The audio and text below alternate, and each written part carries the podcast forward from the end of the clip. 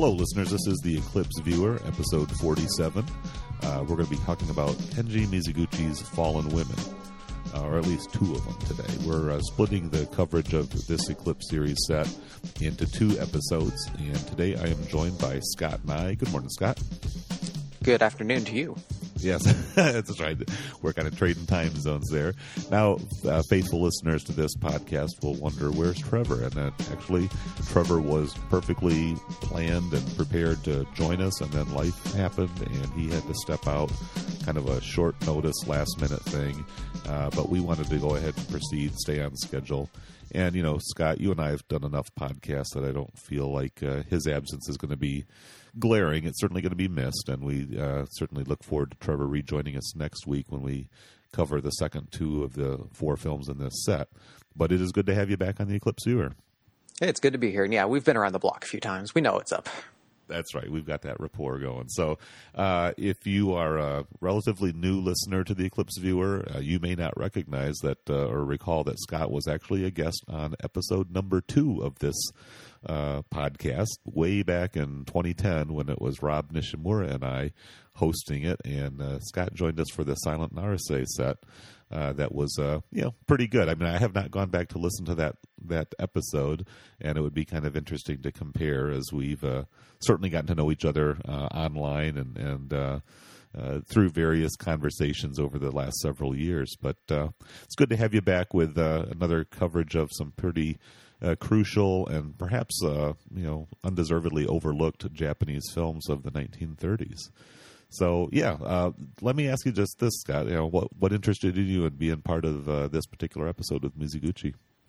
Um, I don't. I mean, I I never really expected myself to fall into the camp of being called upon frequently for early Japanese cinema, but somehow here I am. Um, I've just really gotten into uh, yeah, the kind of classical Japanese cinema over the past, really since that uh, first Eclipse Viewer episode. I at the time I was really getting into Naruse, obviously, and since then I've kind of gotten more into Mizoguchi and Ozu as well. Uh, when Masters of Cinema released their late Mizoguchi set, I want to say that was three years ago or so. That was kind of a huge watershed moment for me and Mizoguchi. I'd seen Sansho and Ugetsu beforehand, and didn't really like completely love them, but then rewatching those and then seeing kind of the other films he was making, especially his contemporary set films about kind of the geisha world and uh, the world of women in contemporary times. You know, it's easy enough to kind of look back at the more ancient set Japanese films and say, well, you know, of course women had it harder back then. You know, life was hard for everybody, and certainly women were treated horribly in a, in a,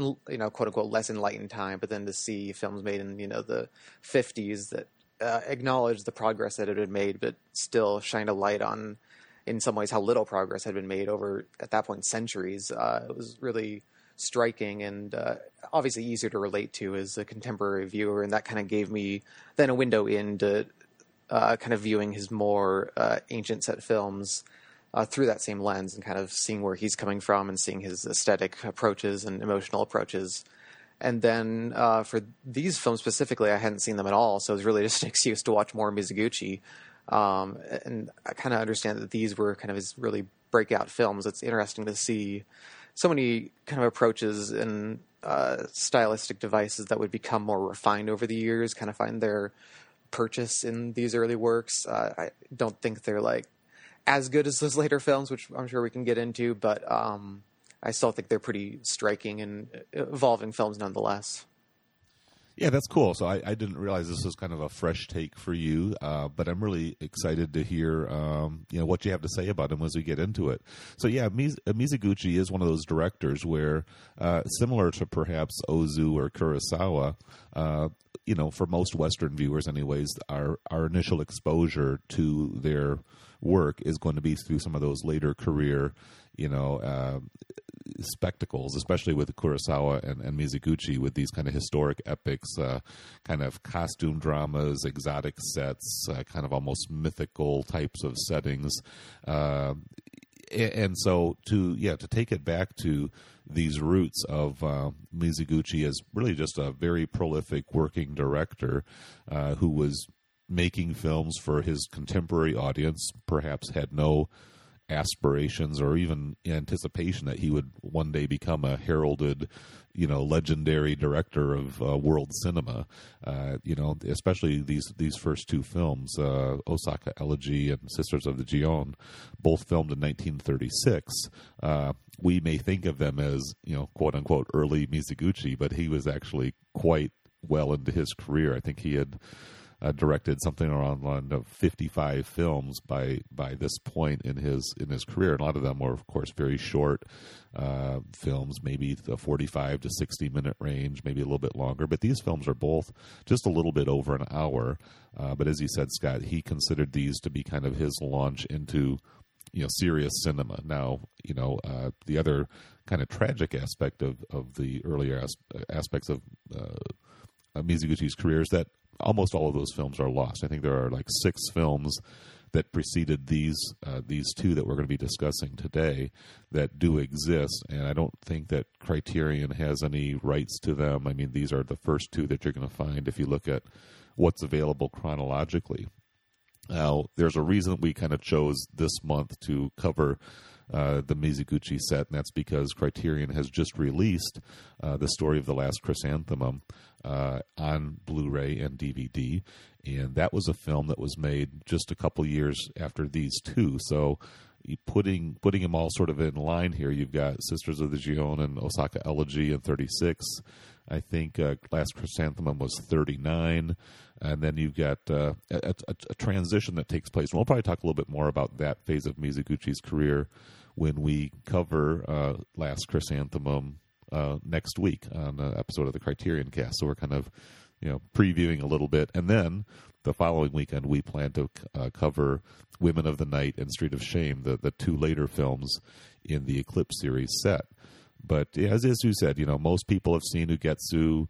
Uh, you know, most people, you know, who who know Mizoguchi will think of him as the director of Ugetsu, Sansho the Bailiff, uh, maybe The Life of Oharu which is not quite as uh, kind of ancient and not as quite as uh, in the far flung uh, legendary past, uh, but it is still a historic story that, that takes place in a past time and uh, has a different kind of feel to it than these very contemporary slice of life uh, films that, that took place right there in present day Japan in 1936 when when Mizoguchi was making these films. Now, also, Scott, you know, you and I have kind of expressed over the last few years our appreciation of melodrama, and these aren't maybe classic melodrama, but they certainly have a lot of those themes about about heartache and, and broken relationships, uh, the bittersweet disappointment of hoping for something only to have those dreams crushed, and and uh, you know, just kind of cruelly inverted because life just doesn't go the way we always want it to, and that's definitely a theme that unites these two films. So, uh, you know, as a, as a uh, you know acknowledged melodrama fan, like how does this fit into that kind of spectrum of of uh, of a movies that you enjoy? Yeah, it's interesting. The kind of Japanese approach to melodrama is in some ways very similar to the American one, in some ways uh, quite different. I think uh, here Mizoguchi's approach is a lot more. Uh, it's in some ways plot driven. There's a ton that happens for how relatively short uh, the films are, but also still quite focused. You know, the, these are really surround. Uh, these really revolve around a few incidents uh, in people's lives and uh, a few key decisions that kind of set them off on the wrong path, which I think is kind of key to melodrama. And I, I, guess the wrong path is the wrong term. I kind of bristle a little bit even calling the set uh, Mizoguchi's Fallen Women, since in a lot of cases the women didn't really have much of choice in how they ended up. Uh, but certainly, if we can get into probably, I guess Osaka Elegy would be a good place to start with this. Yeah, uh, sure. Since let's do it. Uh, the main character, uh, Ayako, am I pronouncing that right? You think? Ayako, yeah, I think that's fair. Sure. Okay. She, you know, has a, a, stable enough life going. She's a switchboard operator and is kind of, you know, lightly going out with this uh, up and coming young man who would like to marry her and whom she would like to marry as well. And she just kind of reaches a point with her father's poor decisions, his uh, embezzlement, that uh, she can no longer find a way to live alongside him until the point when she can kind of go off and live on her own. Uh, and so she really uh, breaks with him to a startling degree, to a degree that I, I think some viewers might find a little unbelievable, and I could see how that plot turn would be a little exaggerated. But I think this is where the melodrama really comes in, and that you can have characters who can make kind of outrageous decisions that speak to sort of emotional truth, and we can kind of vicariously live through those decisions that we might might want to make in our own lives. You know, we might want to make very striking breaks with our families at some point and just kind of go off on our own and leave it all behind, no matter what the cost, and then we can kind of follow and see the results of that. In her case, she becomes sort of a kept woman for her boss, uh, who is just a, a real slime ball top to bottom. Um, but it's interesting to watch the way she kind of navigates it from there in terms of looking for ways to come back to her family and not quite finding them and uh, the the ending I think is probably the most striking element of the film. But it's interesting how the film even doesn't really start with her at all, and both films do this. They kind of start with uh, ancillary characters. In this case, her boss kind of fighting with his wife over trivial matters, and her kind of saying, "Well, if you want a mistress, you can go and find one," and not knowing that he's already in the process of doing exactly that. Uh, and she will too have to live with the consequences of that kind of callous remark. You know, she it ends up she's not as uh, comfortable with that idea as she might think. Uh, yeah. So I, I, think in a lot of ways you see these kind of different intersecting plot lines in a way that is also very melodramatic, and the way people keep bumping into each other and keep you know their plot lines converge at just the right moment, and just the right moment they make maybe the wrong decision, and yeah, so there's a very plotted nature to it that I think fits in with that kind of melodramatic uh, tradition. Yeah, yeah, you definitely got to look at sort of uh, kind of life uh, at not the top of Japanese society, but certainly the the upper middle class. You know, the business owners and the you know supposedly respectable men. You know, the men who kind of make the economic engine run. And of course, we're again talking mid 1930s Japan. So, uh, like the rest of the world, pretty much uh, there's a global depression going on you know times are tough, but you know this, uh, as you said, uh, Ayako has a job in a pharmaceutical company, but we're we're sort of seeing what's happening at the ownership level. Uh, the the boss is a man of of pretty weak and feeble character who's married into a family uh, of some prominence. You know, the wife is kind of the heir of the founder of the pharmaceutical company, and uh, he's you know th- this little domestic bickering scene at the beginning uh, you sort of see just kind of how he talks down to the women in his life. He has a doctor friend who comes over and uh, the doctor is a bit of a rotund man uh, almost a comic character in some ways but uh, he's the witness to this little marital spat you know, as, the, as the husband and wife kind of start you know tossing accusations you know pretty awkwardly. I mean that's not the kind of uh, fight you have in front of a, uh, a, guest in your home. But you know, some pretty uh, funny little reaction shots. Uh, Mizoguchi tosses in there with the doctor just kind of, you know, sh- shutting his eyes and wishing he was somewhere else as the barbs are exchanged. But yeah, you definitely get the sense of of this entitlement of, of this male character, you know, this man who's a you know a chief of business, but he didn't really have anything to do with his success. He just kind of you know finagled his way into it. Uh, but even with all that privilege, you know, he says oh, my life just doesn't have enough fun in it. And uh, again, the, the wife uh, is is kind of giving him the side eye and saying, "All right, go ahead and have your fun. Uh, you just don't have the guts." So she's kind of taunting and shaming him in front of in front of his uh, of his male peer here, and and that's kind of what the engine that starts this whole thing. Uh, the women, uh, in this case, Ayako, uh, just kind of falls into this trap because she is, in a way, uh, relied upon uh, almost unknowingly by her family to rescue them from the troubles that, that her father's gotten them into. Uh, her father's done a little bit of uh, embezzling on the side. Again, another example of a of a male figure who his ethical act isn't quite together, and he really has to rely on other people to bail him out. And that's basically what Ayako ends up doing on multiple occasions. In fact, if you you know watch the film, you look for three separate kind of fallings out where Ayako has a, a, a conflict with either her father or later on her sister, and then finally the whole family, where she just kind of walks out on him because she's kind of had it. You know, she's she's done uh, even self-sacrificial things on their behalf, but because uh, she doesn't really want to draw attention to that, they don't quite recognize the extent to which she has, you know, served them by you know putting her own needs behind her for the the sake of the good of the family. Uh, but she's a little bit too proud to come right out and say that that's what she's done. Um, so there's a lot of there's a lot of miscommunication here. There's a lot of misunderstanding, uh, and there's a lot of suppressed uh, emotions.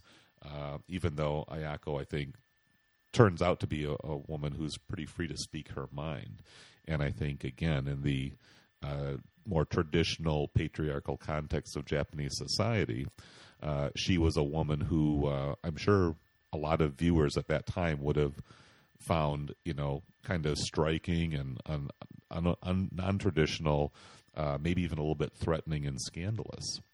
Uh, so talk a little bit about these movies. They they were kind of produced uh, in a little independent uh, uh, studio that Mizoguchi helped get together. Again, you know, uh, drawing on the fact that he had already directed fifty plus movies, he was a director with some clout. he he you know had become popular and, and successful and uh, you know viewers were very used to seeing his name uh, in the credits there, and he used that influence to kind of strike out on his own. Most of the films that, as I understand that that he had made prior to these were were like adaptations of popular stories and maybe more within the traditional studio system. This is where he kind of found his own voice.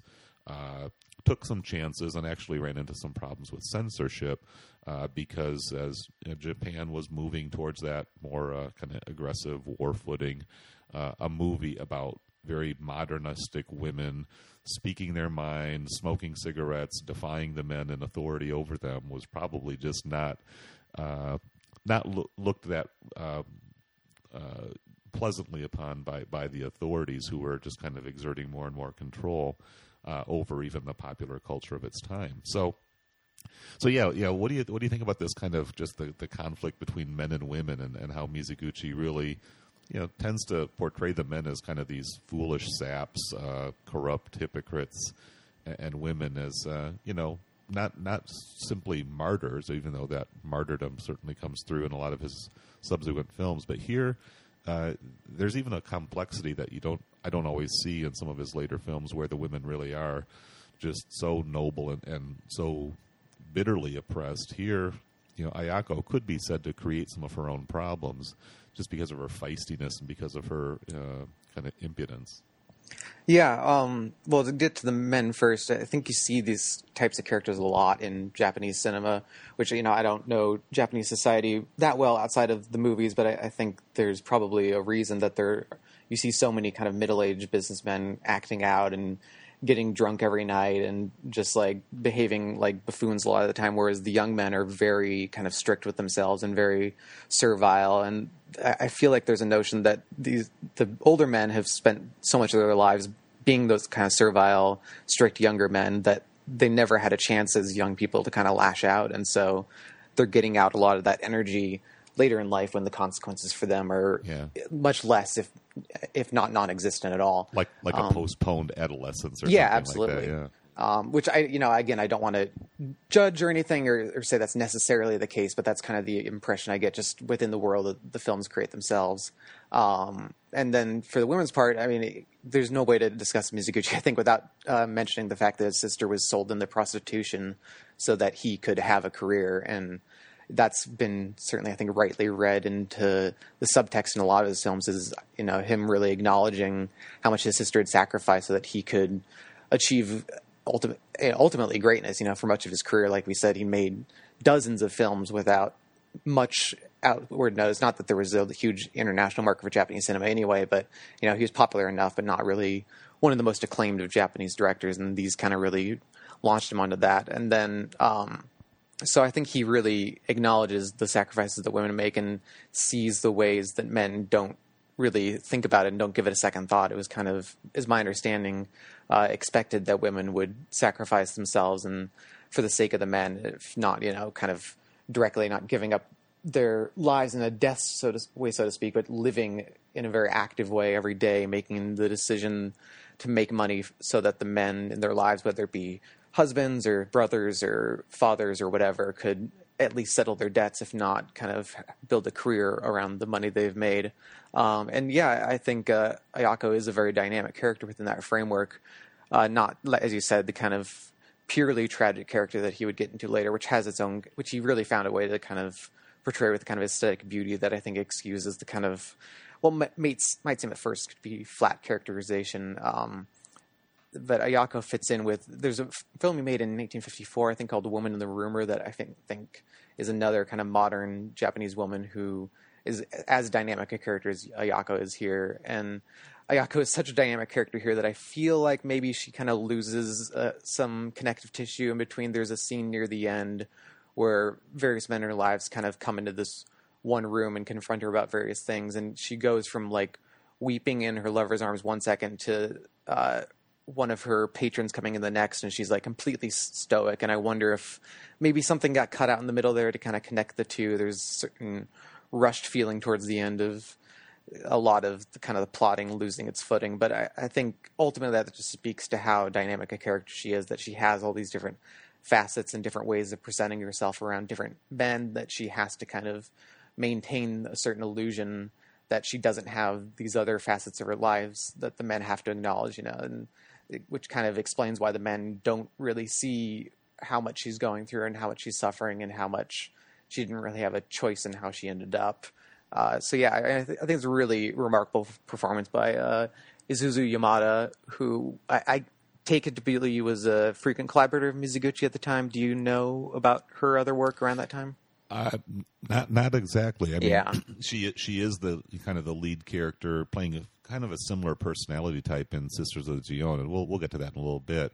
Uh, but yeah, I'd probably have to just do a little quickie IMDb search to see if she was doing other things or or to what level of prominence uh, uh, she she uh, eventually rose. But you know, Mizoguchi certainly had some other uh, you know pretty remarkable collaborations with with female actors, and so this is probably his first, you know, uh, you know that that uh, this the synergy of their relationship really comes through in, in, these two particular films as well. And I was also struck by that same scene where she really is. I mean, she's uh, Susumu, I think, is the guy, the, the young man, kind of more age appropriate relationship that she was going to get into uh, if life had kind of gone on a more normal course, where she was just the working girl. She'd met the man that would be a good partner for her, and without all these other financial intrigues that uh, kind of drew her into sort of having to sell herself, uh, you know, quite literally. Um, maybe maybe life would have taken a much more happy and domestic turn, but uh, but the way she just flips the script from kind of portraying herself as this poor uh, woman who's who, who who is trusting the man that she loves to accept the you know the what what could be seen as betrayal or as compromise. Uh, you know, she she's kind of asking for his mercy, and he's kind of giving it because you know he's still pretty connected with her. But uh, this these this movie really almost seems like a succession of scenes that really draws the viewer into those those crucial moments at the end. But I mean, there is some interesting stuff along the way. So before we get to that ending sequence, there, um, you know, I just I am struck by how nimble she is and able to present different emotional sides of herself, even when she's, you know, sort of caught red-handed uh, with with her not really her lover, her patron, uh, the businessman, when he uh, takes her to the theater, and then later on he you know he has her in a little apartment, and a couple of uh, you know unlucky coincidences allow his wife to track him down where he's in the company of this other woman, and it again you've got sort of this doubling of of discoveries and and and how is this matter resolved? You know, how does Ayako have to hold her head up in, a situation that could be seen as shameful? Uh, but really, you know, the, the, shame really does belong more, it seems to me, to the man uh, who's been double dealing and hypocritical and and exploitive. Uh, still, you know, still the woman is the one who's regarded as fallen. You know, and I think that that that tag on the set uh, is significant because I think the fallenness really is how society tends to view women in these circumstances. Uh, uh, let's talk a little bit about some of the other elements that Mizoguchi uses here. I, he, uh, we're, we're going to see a lot in the story of the Last Chrysanthemum, the uh, employment of theater, and there's a pretty interesting theatrical sequence uh, in this film. Uh, I don't know. I don't know what that's called in terms of its traditional Japanese name. It's kind of a puppet show. Uh, the men are all dressed in these kind of black hoods, so you don't really see the actors. I mean, they're kind of camouflaged, I guess.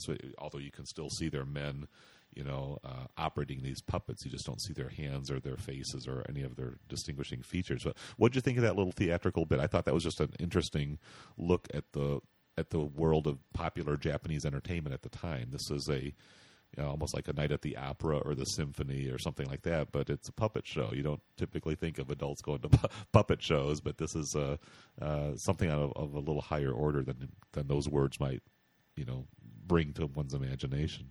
Yeah, those that kind of style of puppetry where the, you do have the actors all dressed in cloth. It is strange because at first you're like, well, this this just looks ridiculous. You know, you can see the guys right there, but it, you know, the more you kind of look at it, the more convincing it is, and you really get drawn into the characters they're portraying, and you kind of slowly the actors seem to start to fade away um, without you totally forgetting that they're there, which I guess kind of reminds you of their skill and their prominence and how much work goes into even the slightest manipulation of the puppets. But I always like these kind of uh, theatrical excursions in any kind of movie, and especially I think in Japanese cinema where we're less uh, familiar with the theatrical stylings, whether it be in this or in uh, Ozu's Late Spring. There's that brief uh, trip to I think the Noh Theater uh, they, just kind of allow for a little a breather in the action and uh, allow you to kind of soak in the atmosphere and what the characters are going through and kind of uh, reacquaint yourself with all that's happened in their lives. And it's just kind of a nice way to uh, pause the drama without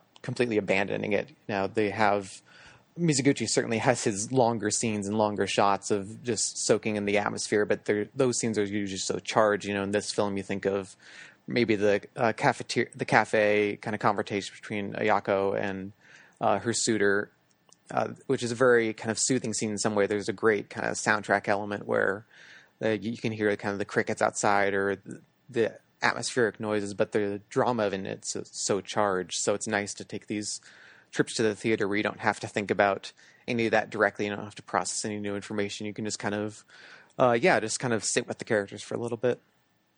Yeah, you also mentioned his long shots, and there's another one that was I thought was particularly striking, where she's shown at first kind of in the apartment that the businessman has furnished for her, and kind of shut her up in because she's at this point had a pretty big falling out with her family. She can't live at home anymore, at least for a while, and uh, her whereabouts are kind of unknown because she's she's quit her job and and. Uh, you know her her boyfriend is kind of looking for her and so you sort of see her and, and the shot opens with her you're, watching her through a window, and there's even kind of a gauzy kind of curtain between her and the window and the and the camera, and then uh, you know after a, a, moment of, of kind of watching her just sort of smoking a cigarette, just kind of staring off into space, waiting for something to happen, the uh, the businessman shows up at the bottom of the stairs at the outside of the building. It's a really pretty long and elaborate shot where he's kind of coming up the you know various uh, flights of stairs and into the apartment. And you know again just you know it's one of those things where you can just watch the movie and maybe it doesn't even uh, you know always get your attention. But Mizoguchi really did have uh, this very famous knack for these very elaborately staged crafted long takes where he really let the actors, you know, inhabit the scene, eh, but but moved the camera and set everything up. And I think that's just another aspect of his artistic uh, talent that's coming through here. Uh, he he had extremely high standards. He he was a, a perfectionist. Uh, he was ambitious, and, and, he really did strive to take cinema in into new directions. Now, again, was he posturing for the world stage? I, I don't really know that he had that kind of ambition. Probably not at this point in his career, but uh, as we will as we will see when we start talking about uh, some of his films that came afterwards, the the length of time and the epic scale definitely increased. I mean, he did the 47 Ronin, uh, I think in 1940, 41, which turned out to be like a four hour movie. It's often split up into parts one and two, but it's really a, a four hour epic, you know. So uh, he, he's really uh, ramping up his, his scale here, even though these films are not long.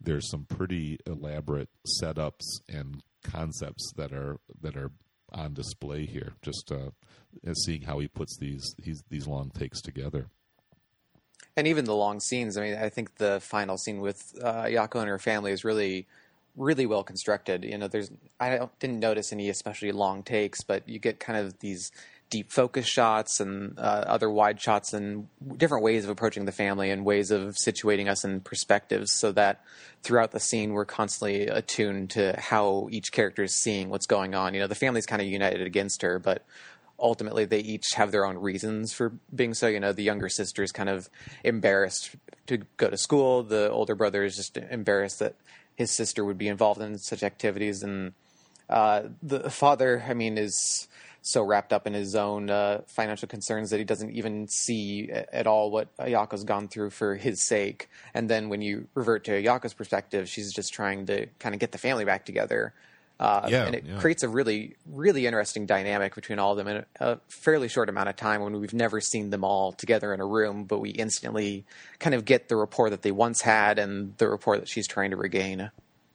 Yeah, it is. It's a very it's a very heartbreaking sequence, and and uh, I'll come back to that in just a second because there's another scene that really preceded all of that, which is where she thought she had kind of positioned herself, you know, in in just the right way. She, you know, she had really become very weary of these these older men who uh, were really just out to exploit her, and, and, and she understood it was kind of a two way bargain. All she was really getting from them was some money, which uh, she says to one guy, you know, you can lose that much money just by playing the market. So she didn't really see that she was doing anything, uh, you know, uh, what would be considered a ripoff or a scam. But in the in, in the second of the businessmen that she kind of uh, you know succumbs to and and and gets money from uh she's not even really willing to be his kept woman. She basically takes the money and runs. And that ends up being a bit of her undoing. But as she even as she thought she had sort of dismissed him and sent him packing and gotten, gotten the money that she needed uh, now she's finally set it up so that she's with her young lover and uh, he's already kind of you know in her mind at least pledged his love to her. But because uh, she had scorned this man of, of some influence and kind of a, a vengeful personality he decides to get the police involved. And because a woman's testimony is not really taken that seriously especially if she's a, a younger woman who's you know uh, parted a man from his his precious yen, uh, the police are going to take a pretty skeptical uh, approach toward whatever account she or explanation she might have to give. So the the young man, uh, her her Susumu, her lover, and and uh, Ayako are brought into the police station, and and uh, Ayako is kind of you know doing her best to maintain a brave front, uh, but she's really counting on Susumu to to stand up for her, and she hears through the other side of the partition that he's basically just crumbling. He's not only uh, refuting her version of the story, but basically saying he doesn't really love her. He never really intended to marry her. She's a terrible woman, and I, I don't know that the the the look on her face as she's just kind of staring in, at in profile uh, towards the direction of of her, you know, now ex boyfriend's uh, ex fiance's voice. It's just a pretty stunning moment. It's just it's it's just a pretty powerful shot because you sort of see her silently realizing something that there there's just a fundamental betrayal of of uh, of the man that she thought was going to be her ticket not a ticket but but was going to be her partner in in a life that would be satisfying and independent and free from some of the you know compromises that she had to make for the sake of her family she's she's looking to start something new she thought she'd found the man who would would help her get there and now he turns out to be a failure as well uh, so the police bring her home, and that's where she's at least again trying to put the bright side of, on things. She's back with her family. She's bringing all of her smiles, her positive energy, and recognizes in a in a pretty you know well constructed series of shots that they're just they're just not having it. In fact, they're shunning her. Uh, right to her face, and, and you're right, Scott. Those the kind of the way that Mizoguchi's camera just moves around the table so that you've got different characters right up in the foreground uh, and you're just kind of making the rounds from everybody's perspective and and that's where ayako finally realizes she is truly alone in this world and then we get to that that pretty stunning conclusion so yeah so what was your take on just kind of those those final few minutes Well, yeah, I mean, like I said, I think the last scene with the family really sets up well why I think ultimately she just can't go back, and I think that's what the last shot is about. And a number of reviews that I read it kind of remarked on how different that final shot is from so many other endings in Mizoguchi, where she's not completely desolate. She is in fact marching towards you know a tomorrow, whether or not it's a better tomorrow or what have you, uh, is certainly left up to the viewer's imagination and assumptions. But at any rate, she seems to finally be on her own, which is, I, I, think, a victory in its own right. You know, she's not kind of hiding who she is anymore. She's not having to negotiate those various personas in front of so many different people.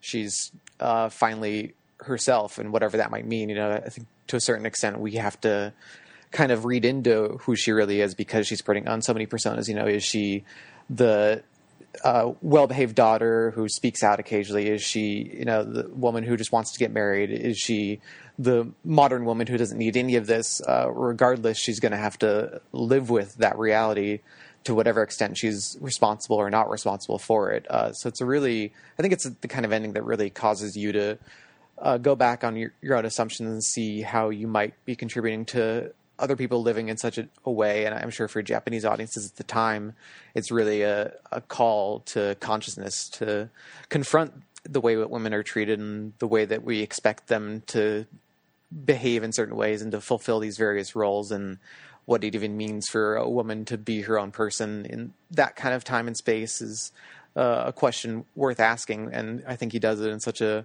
really lovely way without really you know being too didactic about it uh, but still getting the point across. Yeah, yeah, that that that just that directness of her look right into the camera as she's kind of walking, and you know her her kind of she, it's not the camera zooming in for a close up; it's her approaching the camera, eyes just like right on the audience, saying, "Okay, are you going to label me a delinquent or or what do you really think of me? Here's who i am and boom the end. It's like a very sharp uh, blunt but really bold uh, conclusion to to the film, and I think both of these films, uh, this one and Sisters of Gion, both have this kind of breathtaking ending, this this finality to them. While where there is this kind of openness, there is this kind of uh, up to the viewer, fill in the blank. What do you think happens to Ayako at the end, or after the end, after she's uh, finished her walk across that bridge? Uh, there is an intrigue, you know, that kind of makes us wonder but there's just such a, a, starkness to the way that it ends on this kind of bam note. You know, it's it's pretty pretty remarkable, and uh, I, I, have to think that this was a very uh, kind of an unusual uh, final scene for a film of this sort to, to end up on. So, you want to talk about Sisters of the Gion or any other last comments on that? I think we've pretty done a pretty good job covering Osaka Elegy. Yeah, for sure. I mean, Sisters of the Gion almost I, you could almost read it as a sequel to this. You know, at this moment, uh, it's the same actress playing another very strikingly modern woman who is very opinionated and uh, seems to have gone through a similar experience to Ayako. Uh, in that she's been through the ringer so many times with so many different men that she's just finding her own angle and finding a way to exploit what little power she has to uh, gain some sort of independence and uh, prominence on her own. Uh, whereas her sister is the more kind of traditional uh, Japanese geisha who's very servile. And uh, but it, it, this is another film that starts off with a completely different story before getting us into the world of the sisters. You know, we get this really great opening tracking shot where these items are being auctioned off at this uh, man's store, and we instantly realize he's been kind of left in financial ruin and has to go live with these two sisters, the more traditional of which he's been, or he kind of supported in her younger years, and I think was still considered her patron at that point in the story. Is that the impression that you got as well? Yeah, yeah, I think so. He he was definitely a man of means. His business has gone belly up, and not only has his business kind of floundered, but his wife and I don't know if it's wife and daughter or his wife in any case is moving away back home to live with other relatives because he does not even have the means to support his wife anymore. So he's really kind of cut loose. Um, he's going to try to, you know, you know, maintain some kind of business connection, see if he can rebuild this uh, thing from the wreckage. But in the meantime, he's kind of a, you know, again that postponed adolescence. You know, he's kind of on his own, uh, scrapping for money. The wife is probably probably going back to preserve her own honor. And for all I know, she may be just sick of being with this guy, anyways. I mean, bankruptcy definitely is the kind of thing that will put a strain on a marriage, to say the least.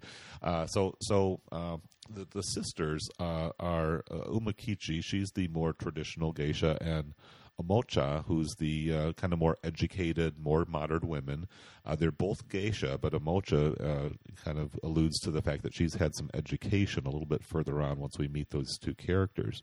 But you're right, we, we start by seeing this kind of uh, more traditional uh, Japanese couple, a little bit more like of the middle aged sort, uh, prominent in business, affluent on the surface of things, but now facing some adversity. In this case, it's bankruptcy. In the in the previous film, it was more just about kind of a lack of contentment uh, and a lack of fulfillment. You know, you've got the outward trappings of prestige, but you're just not really satisfied with what life has to offer.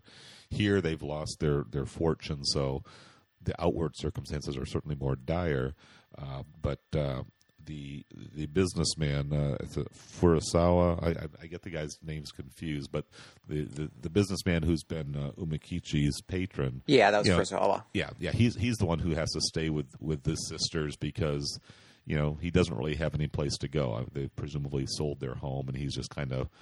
Uh, kind of footloose and wandering. So, uh, Omocha does not like the fact that this kind of creepy old dude is going to be living with them now. She she feels kind of insulted by the whole you know situation in life that she's fallen into. She she kind of goes on a little bit of a of a of a rant about how these men just want to make us into playthings. They just bring their money and they exploit us, and uh, you know we should be better than that.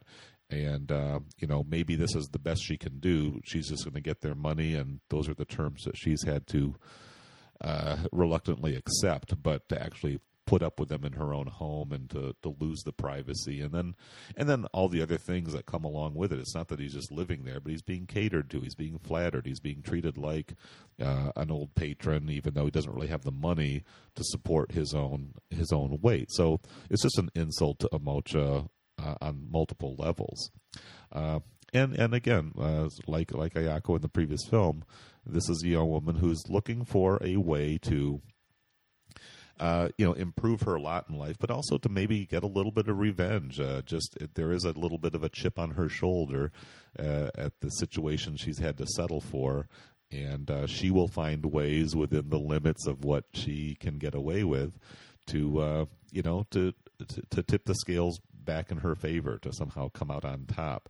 And again, this is where uh, maybe a more uh, chauvinistic viewer uh, might you know even feel a little bit of justification that that these women kind of get what they deserve because they are even in a sort of passive aggressive way fighting against the system. But i think mizoguchi's aim here of course is to is to highlight just how corrupt and exploitive the system itself really is. Yeah for sure. Um, and i think there's an extent to which he's a little more didactic about that here than in the previous film. I think certainly by the end, you know, he's practically writing his views into the characters' mouths, which is always a little clunky, even if there's kind of a climactic beauty to it all. But I, the ensuing drama in which uh, Omocha tries to uh, finagle a way to not only get Furusawa out, but to improve her sisters and her standing by bringing in more wealthy and well-to-do patrons. Uh, or even not even patrons, just exploiting whatever men they have around. You know, there's the uh, fabric maker who she kind of convinces to make a very fancy kimono for free so that uh, Umekichi, am, am I saying that right? Mm-hmm. Um, so that she can perform in a more formal setting and kind of establish herself in that crowd. Uh, and so, yeah, she's just looking, uh, Omocha that is, is looking for basically any angle she can. And the plotting mostly revolves around the extent to which she's successful in doing that and the way that that kind of comes back around to bite her as the men inevitably run into one another. Yeah, yeah, yeah. Her her plotting and scheming kind of gets discovered, and it you know ultimately proves to be her undoing. Uh, in this case, it's not so much the law; it's it's more more brutal than that. It's more uh, menacing on a on a physical uh, as well as a psychic level because she finds herself, uh, you know, towards the end of the film in an extremely compromised situation where, where her life may be in danger, or she may be you know, at risk of being really seriously hurt or abused in some way. And so, yeah, there is this kind of gathering tension as as the story goes on. Um, but yeah, before we get to the, again, before we get to the, the, the striking conclusions of these films, there's uh, interesting things along the way. I mean, this film is titled Sisters of Gion, which is a the Gion is a kind of a a, a shrine district, I guess. It's kind of a, a, place where you know people go to pray and to go, you know, do you know make the traditional religious observations. There's a really beautiful scene. It's one of the few outdoor, brightly lit daylight scenes in, in either of these films which either tend to take place in interiors or are at night uh, outdoors. But this scene is, is quite beautiful of uh, the sisters basically walking around, just kind of having their little conversation, kind of debating a little bit about the the uh, the virtues and the dilemmas of the geisha life as as Omocha is basically trying to make a case that her sister should sort of stand up for herself and and be a little less servile and a little bit more independent and free thinking uh, and then in the process of this little circuit that they're making around the shrines, as they kind of do their little, you know, clasp their hands, bow their heads, and, and pay their respects, uh, Omocha learns that there's a man who's ready to kind of, you know, uh, become a little bit more pliable because he's just drawn to her beauty, and, and she is she is quite beautiful uh, in, in kind of a, a humble working class way in this film, and that's kind of what gives her that opening to to you know to go ahead and and uh, first get the kimono, and then there's another really uh, wonderful seduction scene where uh, the businessman, uh, the, the the fabric merchant's boss, comes to kind of confront her because he realizes that uh, his young apprentice has been kind of duped by this wily woman. and it's just very fascinating how she really swiftly turns the tables because uh, you know she she makes it known that she really is in need of a patron and and within moments this guy who's kind of there to tell her off and to uh, vouch for the uh, the honor of his young apprentice and and uh, try to write things. he finds himself being drawn, uh, and and the way again Mizoguchi stages the scene. You know, he's kind of at her, you know, not front porch, but really at her front door. Talking to her fairly sternly, and she kind of draws him into the parlor and serves him a drink and you know gets him to relax and feel comfortable. And you know, in a way, she is kind of climbing uh, by by drawing him in. But uh, it's it's a it's I don't know to, to me it was a very effective scene, uh, pretty pretty amusing as well, and and you just kind of get this sense of, of, of movement and kind of drawing into the into the lair a little bit as uh, as as Mizoguchi's camera placement just kind of you know works around the characters to to show how this man's being kind of uh, kind of seduced uh, by this young woman's charms. Yeah, I think it's really the standout scene of the film, in part because it might be the longest. It certainly kind of felt like he was really taking his time to build uh, the tension, and there's a lot that has to happen in the scene. You know, the merchant has to come in very fiery and ready to tell her off, and then be slowly seduced by her. And I, I didn't get the impression that this was part of Mocha's uh, larger plan in any way, but it sort of you see it's an opportunity how, that she saw that she says, Let, exactly. You see how well she adapts to any given situation and kind of brings it into her, her goals and finds a way to exploit that angle. And you see how good she is at the kind of the business side of the geisha lifestyle in a way that her sister kind of can't quite grasp and is just caught up in the uh, cultural and uh, performative aspects of it. But Omocha really understands uh, exactly how to push men's buttons and how to you know twist them into doing what she needs them to do and yeah just but even the viewer can get seduced by it too because the camera work like you said is just so graceful and the performances have this great kind of quality to them that you see how uh, men can fall into these traps and fall into spending you know great vast sums of money on these women and uh, yeah, it's a really lovely scene, top to bottom. Even if it's not uh, the most sympathetic for anyone involved, you know, it's Omocha at her most kind of uh, compromised, at her most kind of uh, conniving, and it's the fabric merchant is most uh, vulnerable and pathetic. Uh, but you see just how the society kind of maintains itself through it.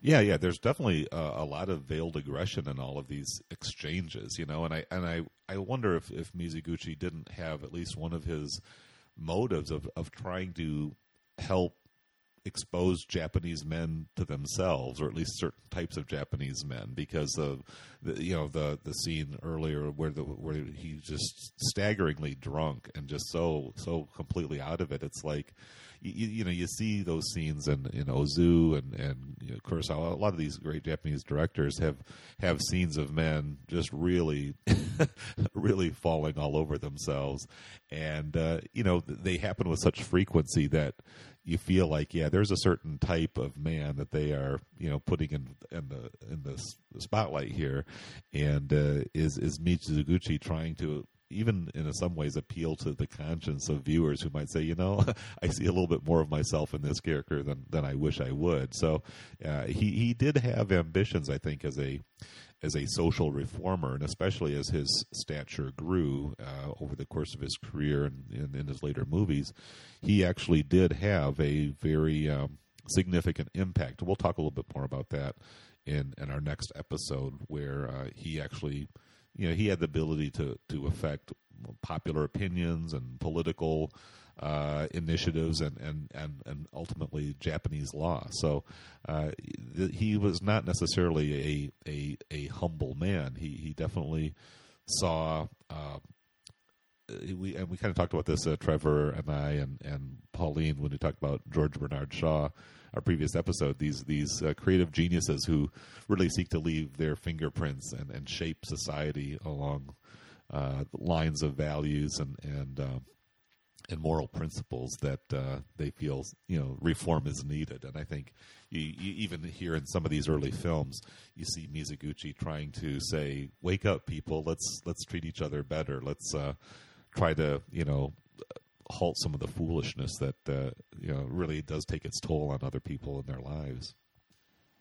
Yeah, and the two sisters kind of represent uh, those two sides of one being the very modern, one being very traditional. And one of the pieces you link to in our, our, show notes, and hope listeners will check those out and they can see where I'm stealing this from.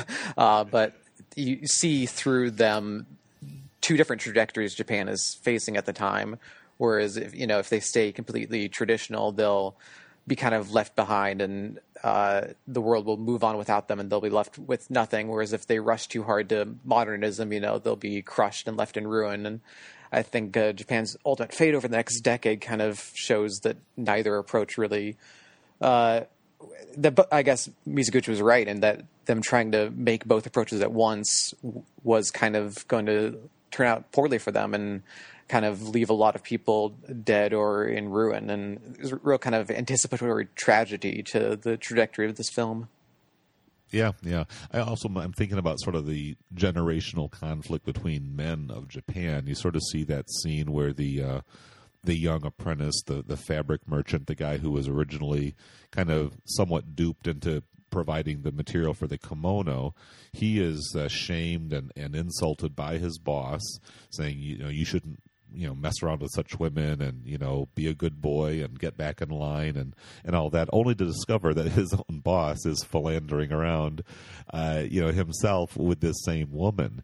And that's where the kind of the the screws get twisted between the younger man and the older man where the younger man is seeing wow this this guy who's kind of raised me has taught me and has taken me under his wing turns out to be as lowly of a deceitful hypocrite as any of them. And so, uh, again, you know, maybe it's projecting, uh, you know, quite a bit to think, wow, this is this is the uprising of the young men, kind of you know looking askance at at their older role models. But you do definitely see.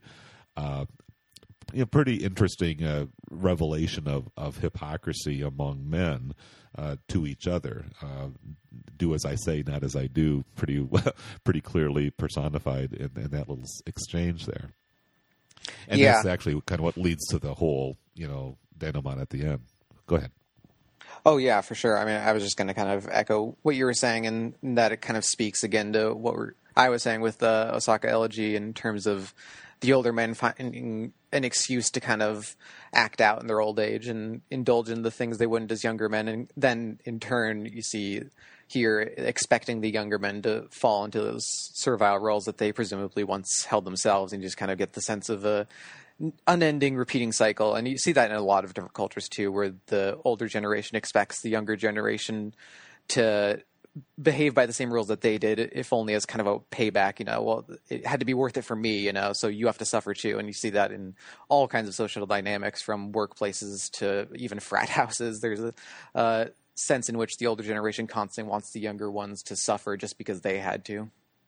Yeah, definitely, definitely. So, so let's talk about the conclusion. This is a this is an ending that has its own kind of starkness and kind of uh, you know kind of striking angles to it. Uh, I, I think if you have to put one over the other, I think I like the ending of Osaka Elegy better, just because I agree. It seems much fresher.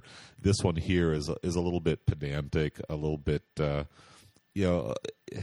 You know, I think you use the word didactic. Definitely, it, it spells out all the grievances that uh, that Omocha is feeling as she's been basically, you know, kidnapped. Uh, you know, the the men kind of pick her up, force her into the car.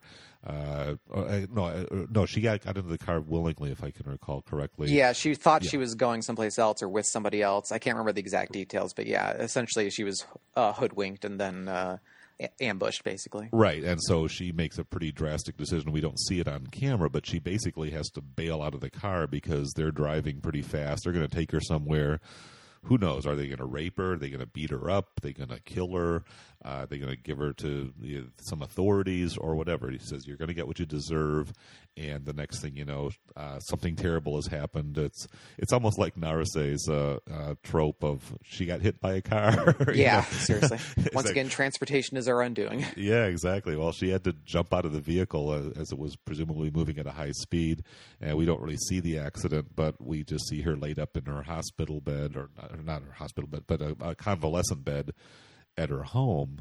And that's where her kind of heartrending final plea takes place. And it is it's very pitiful. It's it's it's you know it's moving. You have to be really kind of stone cold to not be affected by by the things that she says. But it is a little bit on the nose and and uh, you know spelled out in no uncertain terms uh, kind of how the viewer is supposed to feel about all this well, yeah, and at that point too, uh, Umekichi has been abandoned by Furusawa, who she was sacrificing everything for, and you get the sense that her relationship, or at least feelings for him, were more than just professional. Um, right, right. She had she had really kind of bonded with this guy, and she had taken taken his burden upon herself, even though she had no resources really, you know, to share what what little she had. She did extend to him. Exactly, and then towards those final moments, we find out that he's uh, leaving town and rejoining his wife at another outpost. I think he has another business opportunity out there, if I remember correctly. Yeah. Um, and you re- instantly realize how little he thought of her as anything more than just a, a, a place to crash, basically, and the yep. last place he could turn to when he was facing ruin. And as soon as he gets like an inch out of ruin, he's ready to abandon her. And so you get to that final scene where it's it's a very moving tableau where Umekichi is kind of crouched as uh, Omocha is in bed, you know, uh, recovering from her injuries. And I think that tableau alone just kind of says it all in, a way that the dialogue doesn't need to, but which Mizoguchi, you know, still, it's weird to call him an amateur after making dozens of films, but he's still kind of relying on these more uh, straightforward tropes of spelling things out in a way that later he would just rely on the image itself to kind of say it all. Yeah, I, I think yeah. Even if even if Omocha's uh, speech had been trimmed down just a little bit, just a few observations, uh, kind of a more of an Ozu like, you know, isn't life disappointing type of thing, and and let let the image itself just sort of speak to the viewer. So again, he's he's refining his craft, and and certainly Mizoguchi would go on to uh, sculpt films of of wrenching power and and pathos uh, as he as he proceeded uh, to to just to perfect his art. So, you know, I, I think that pretty well sums up my my take on both of these films. There are just some there are some beautiful shots. I I, I do love those uh, those outdoor locations. There's a very particularly beautiful uh, image of uh, when they're crossing this little it's not even a river. It's it's kind of a stream or some kind of a canal, perhaps, uh, in the city uh, where the water's just sparkling. It's just a it's just a really nice image, and I think it is uh, quite a privilege to have films of this quality made in pre-war Japan, just because it does feel like such a such a unique time and place, and uh, and to have a, filmmaker of Mizoguchi's uh, talent, you know, just capturing these images of Japanese life really makes these films uh, quite delightful and, and very very much worth the revisit. You know, even even if it's not elements directly related to the story, just just the placement, uh, just the architecture, uh, the, the, wardrobes, just that whole feel. I just really you know can't get enough of this stuff. I mean. Uh, the uh, travels with Hiroshi Shimizu set has a, a lot of a lot of uh, images of Japan from the same time. A little bit more rural settings. Often this is a little bit more urban, but uh, you know I, I, love these films, and uh, you know the other two that we're going to be talking about next week are are I would say more accomplished in many ways, but but these are these are pretty remarkable movies in and of themselves. Yeah, and they make a very fine pair. Like I said, the get the same actress playing a similar type of character. They're structurally very similar in that they start off kind of aside from the main action, and then spend a lot of time in the main action, then kind of rush towards their finales. Uh, and they were, as far as we can tell, uh, kind of Mizoguchi's really uh, emergence into prominence that he would utilize so well in the coming years. So while I don't think they're you know the best place to necessarily start with Mizoguchi, they're definitely worth investigating for those who are already on board with what he's doing. And uh, yeah, I think they establish so much of what he would come to be about, and are very dynamic and interesting works in their own right. And I, I also love this kind of period in Japan and getting a window in this time that for so much is lost from this period. You know, the early silent films, even of up until the mid 30s are uh, often lost completely. So it's a, a rare window that I hope uh, people check out and that Criterion continues to release films of. You know, Naruse's work in this period is also very interesting and uh, is, I think, worth Criterion putting some time into. If they resume their Eclipse series, perhaps that'll be another avenue in the future. I certainly hope so. I think yeah, the Naruse's uh, 40s and 50s films in particular really need much more exposure than they're getting uh, on the current Hulu setup. So we will, we shall see. So I think we're going to kind of wrap things up for for now. Yeah. Uh, we will we will pick up the pieces uh, with where Mizoguchi goes from here on our next episode of Criterion Cast, and then uh, all things working out, we'll have Trevor, Scott, myself to wrap up uh, Women of the Night and uh, Street of Shame, the last two films in Mizoguchi's Fallen Women. So this is episode 47 of the Eclipse. We are signing off. We'll talk to you all next week. Bye bye.